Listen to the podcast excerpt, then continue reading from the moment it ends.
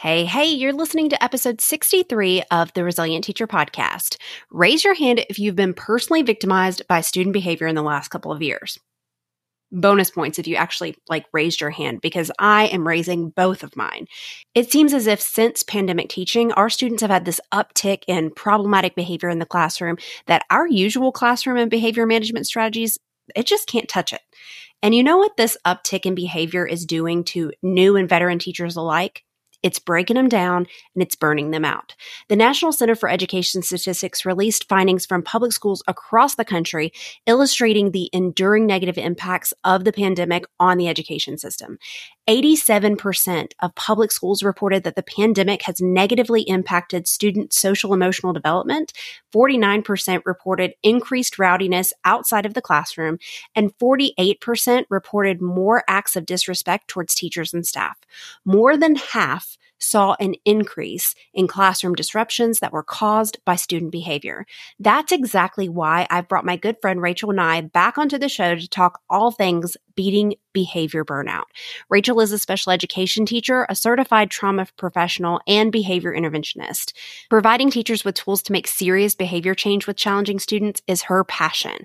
Rachel believes behavior management needs a whole rehaul, and she's here to give you what you need to make trauma informed holistic behavior management easier and more mm-hmm. fun. When she's not jamming out on behavior interventions, she actually enjoys life as a brand new mom.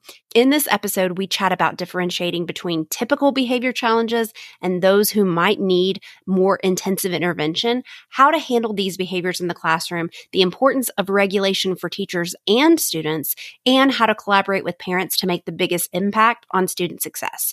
And you definitely need these tips and insights before we head back into the fall. So let's go hang out with Rachel.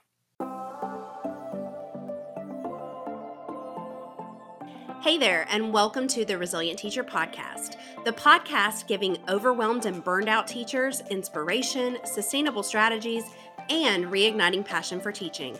I'm Brittany, a special education teacher and teacher resilience and retention strategist, and I am on a mission to inspire educators to prioritize their mental health and individualize their self care routines so that they can live a balanced, fulfilling life as an educator while making a bigger impact in their classrooms and communities.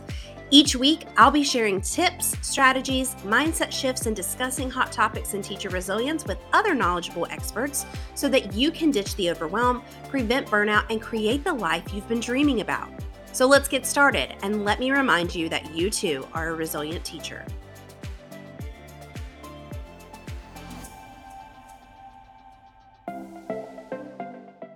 All right, I am super excited to welcome Rachel back to the show. Hey, Rachel, thanks for coming back. Hey, so happy to be here. Yeah, so I gave a brief introduction before we started, but I would absolutely love it if you just tell a little bit about you in your own words, how you help teachers and your background and whatnot.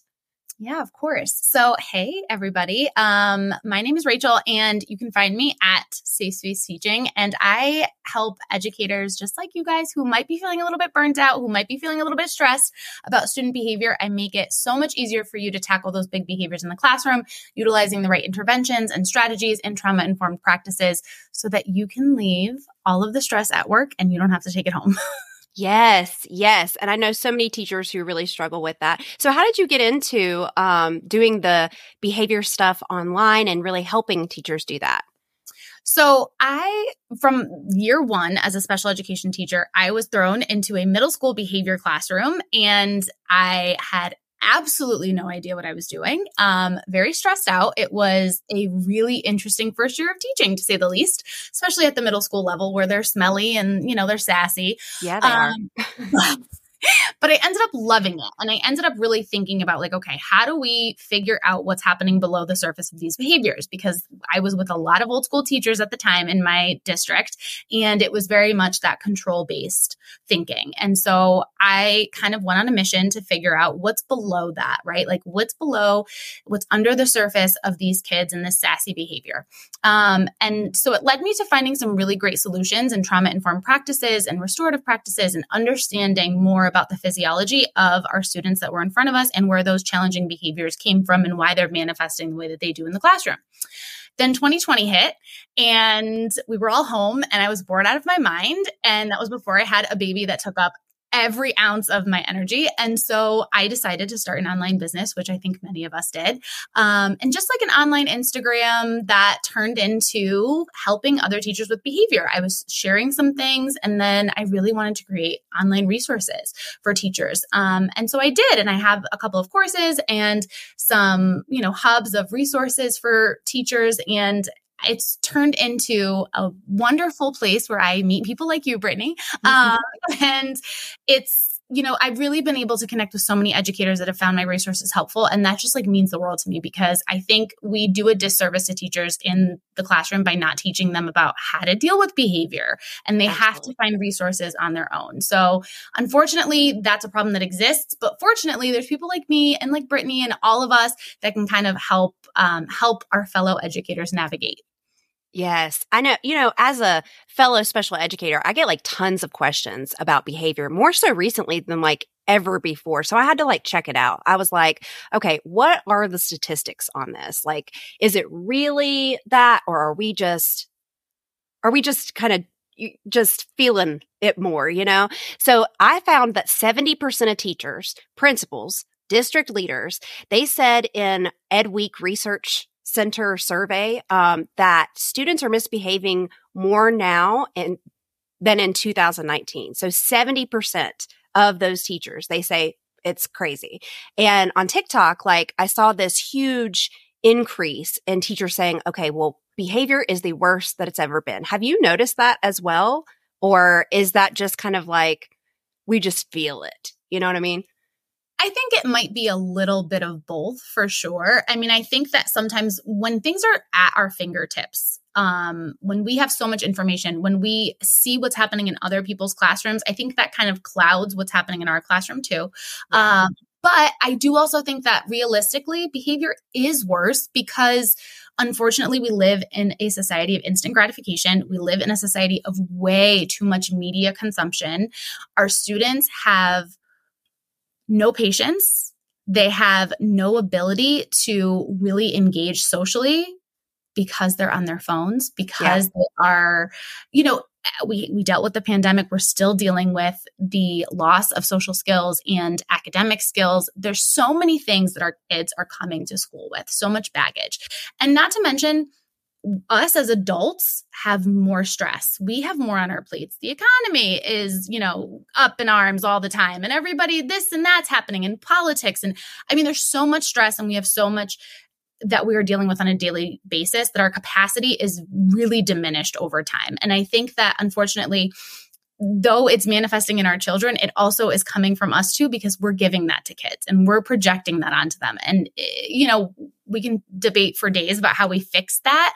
Um, but I definitely think that the manifestations in the classroom are that kids are a little bit more disrespectful. Kids are experiencing a little bit more difficulty regulating their nervous systems because they're always on, right? Yeah. Um, so I, I definitely think that behavior is an issue and it's probably not going to get any better. it's yeah. probably going to get worse before we figure out a major shift.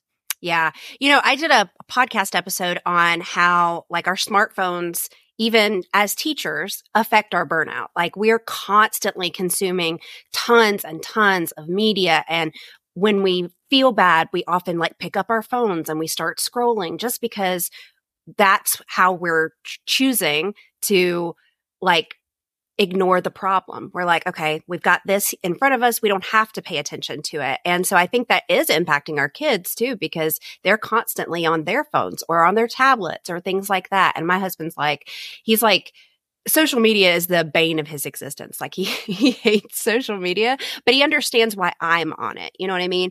And so I think, I think you're, you're hitting the nail on the head with how students are kind of feeling that and why that's kind of happening.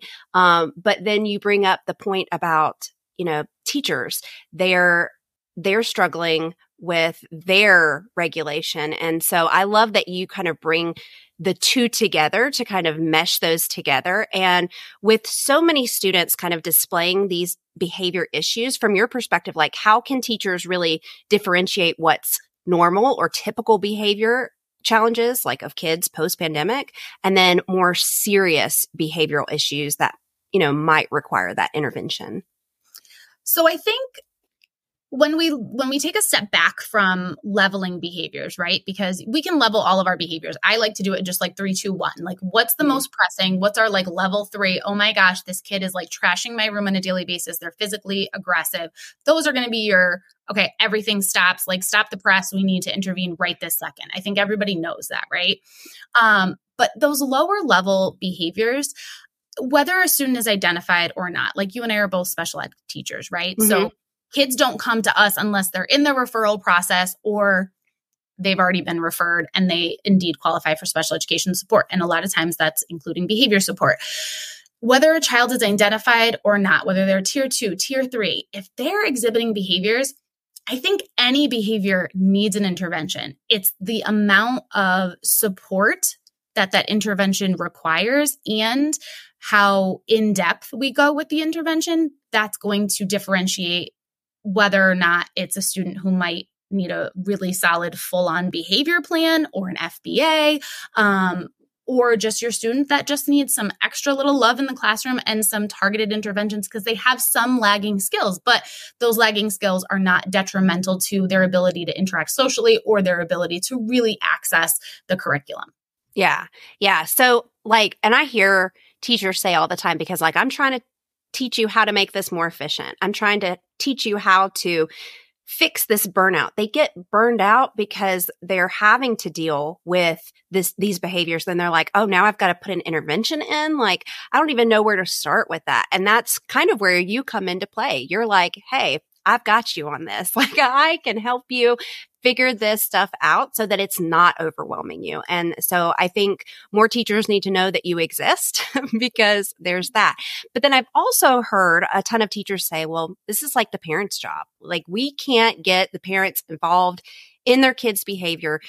Do you have any tips on how to from a behavior specialist perspective like how do they effectively communicate and like collaborate with their parents or their guardians of their students who really are exhibiting some of these challenging behaviors?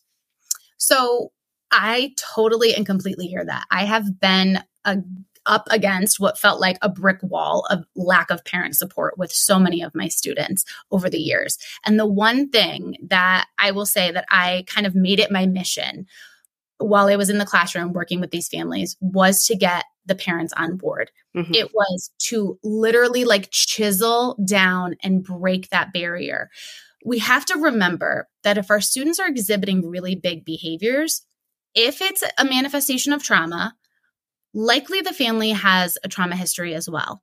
Mm-hmm. Or, and or really, it could be educational trauma they might have had a really bad experience with the teacher. Some students come into school not knowing how to do school. And unfortunately, we don't necessarily have great systems in place for those kids. And sometimes our school system can make it seem like that's a bad kid. They might be labeled. And parent, parents and families are rightfully so worried about their kid.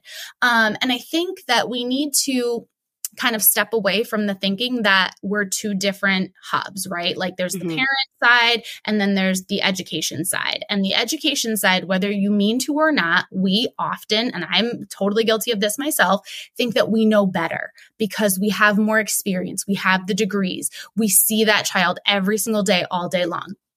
But really, at the end of the day, that's somebody's baby.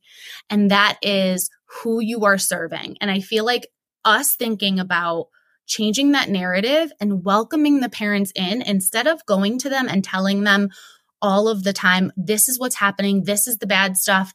This needs to stop. We need to start just including them in the conversation. And that also means talking to them like a regular human. Yeah. because they're, they're human. They're just like you and me. They're parents of little babies who probably are driving them nuts on the weekends too. and love them fiercely and they're going to love them in their own way. And we have to remember too that like just because a parent isn't parenting the way that you would, it doesn't make it wrong. It doesn't mean that there's anything that that child is missing. It just means that it's a different lived experience. And we have to stop putting so much blame and shame and even just judgment on the way that other people parent their children. When we do that, we get so much better results from our families. Yes. Oh my gosh. I love what you just said. That way of thinking, that needed to be heard by somebody that needed to be heard. So I, I love what you just said. I mean, because that's true. Like we, we often think that we're, we're the expert on that.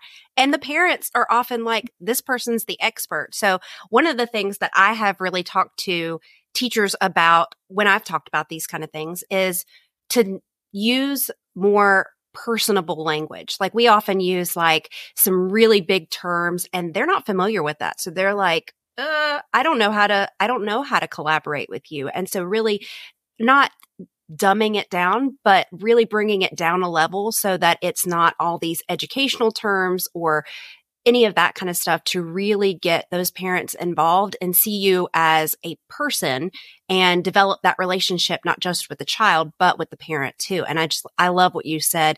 We can't judge the parents for how they parent their kids. So Absolutely. And that. Yeah, just to give you guys another example of something, I remember just very vividly, I had a parent that was very resistant to giving us information. And this was of a student who was very, very intelligent and yet had very big behaviors in the classroom, like aggression. It was, it was really intense for a while. And we wanted to do an evaluate, a reevaluation on this student and something um, for like rating scales, I think it was. Mm-hmm. And the parent refused and they kept on saying, no, I don't want to do it. No, I don't want to do that. And I remember the school psychologist kind of thinking, like, well, I don't understand why they just don't want to do it. And I totally and completely felt that. And I was like really annoyed internally. I was like, Jesus, just like fill out the dang form. Like, we just yeah. want to help the kid, right? Like, that's my internal narrative.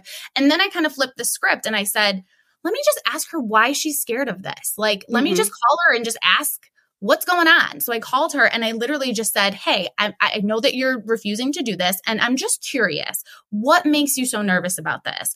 And she said, I just don't want it to follow him for the rest of his life. I just don't want people thinking that he's not smart because of this. And mm-hmm. we had uh, probably an hour long conversation, and I probably could have charged because it was like a therapy session, but it was like such a great way for us to just connect. And then we talked about it. I said, this is elementary school. Like none of this goes anywhere. Like if you choose to give these records to somebody, then great. If you don't, like eh, nobody's going to be giving it to Channel 3 News. Like right. you don't to, so these are these are sealed records. Like this not public knowledge. Nobody needs to know.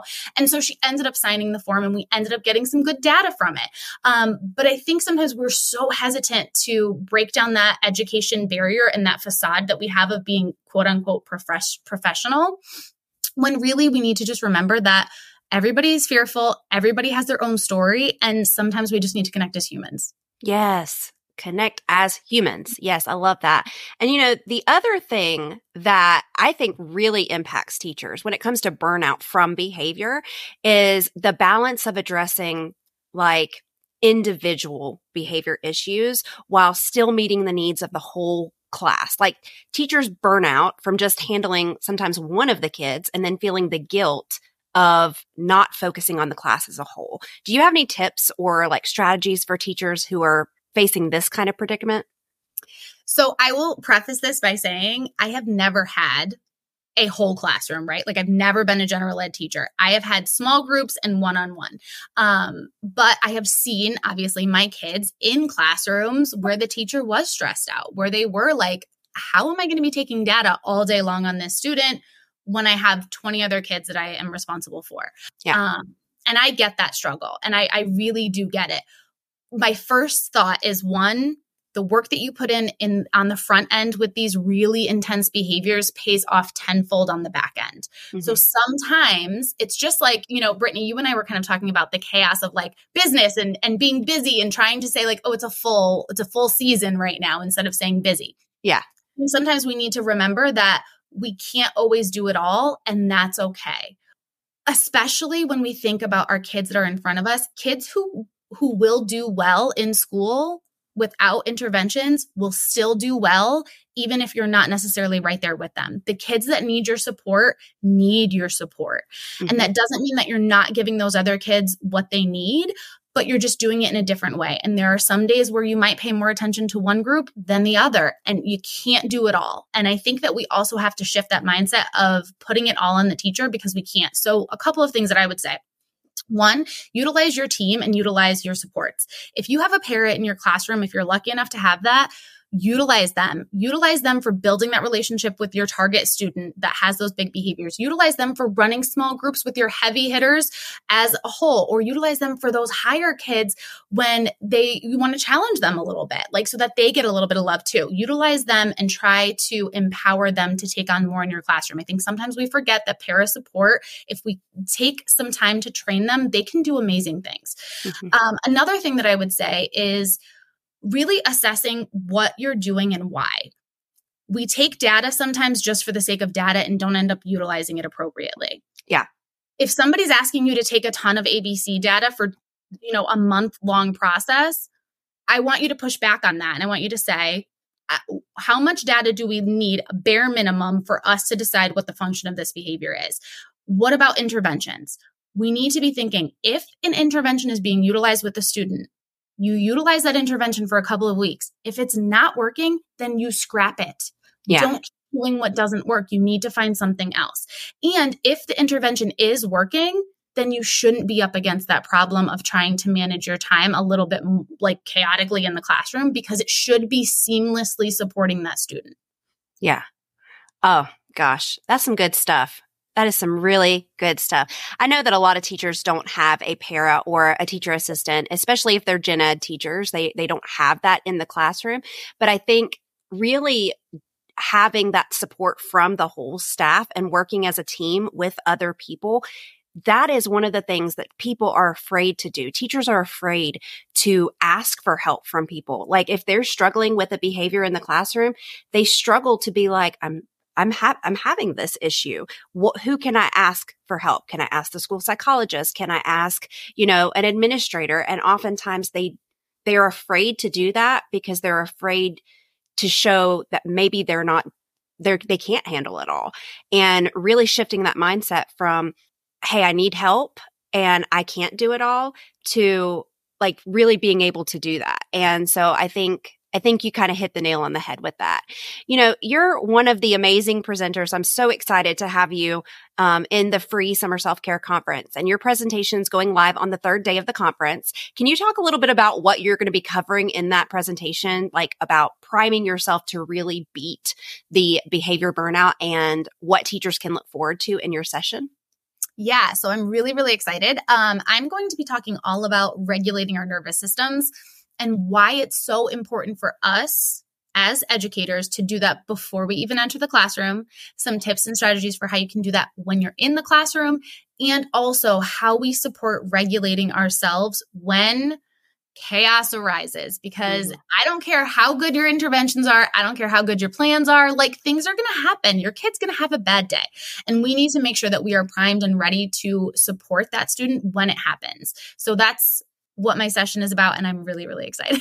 yes, I'm really excited too, because I know that a lot of teachers are, they do struggle. They struggle with handling behavior, with this uptick in behavior, with our dysregulated nervous systems, especially if you're a teacher who's in burnout, like your nervous system is dysregulated. And so when you're coming into the classroom and you're dealing with students who have dysregulated nervous systems, then you have that, you, you have more. It's like compiling more and more and more. And so having the strategies to do that and with your session, I think they're going to really find a lot of support and strategies, you know, they're gonna, they're going to be able to do that. So, well, yes, that's the goal.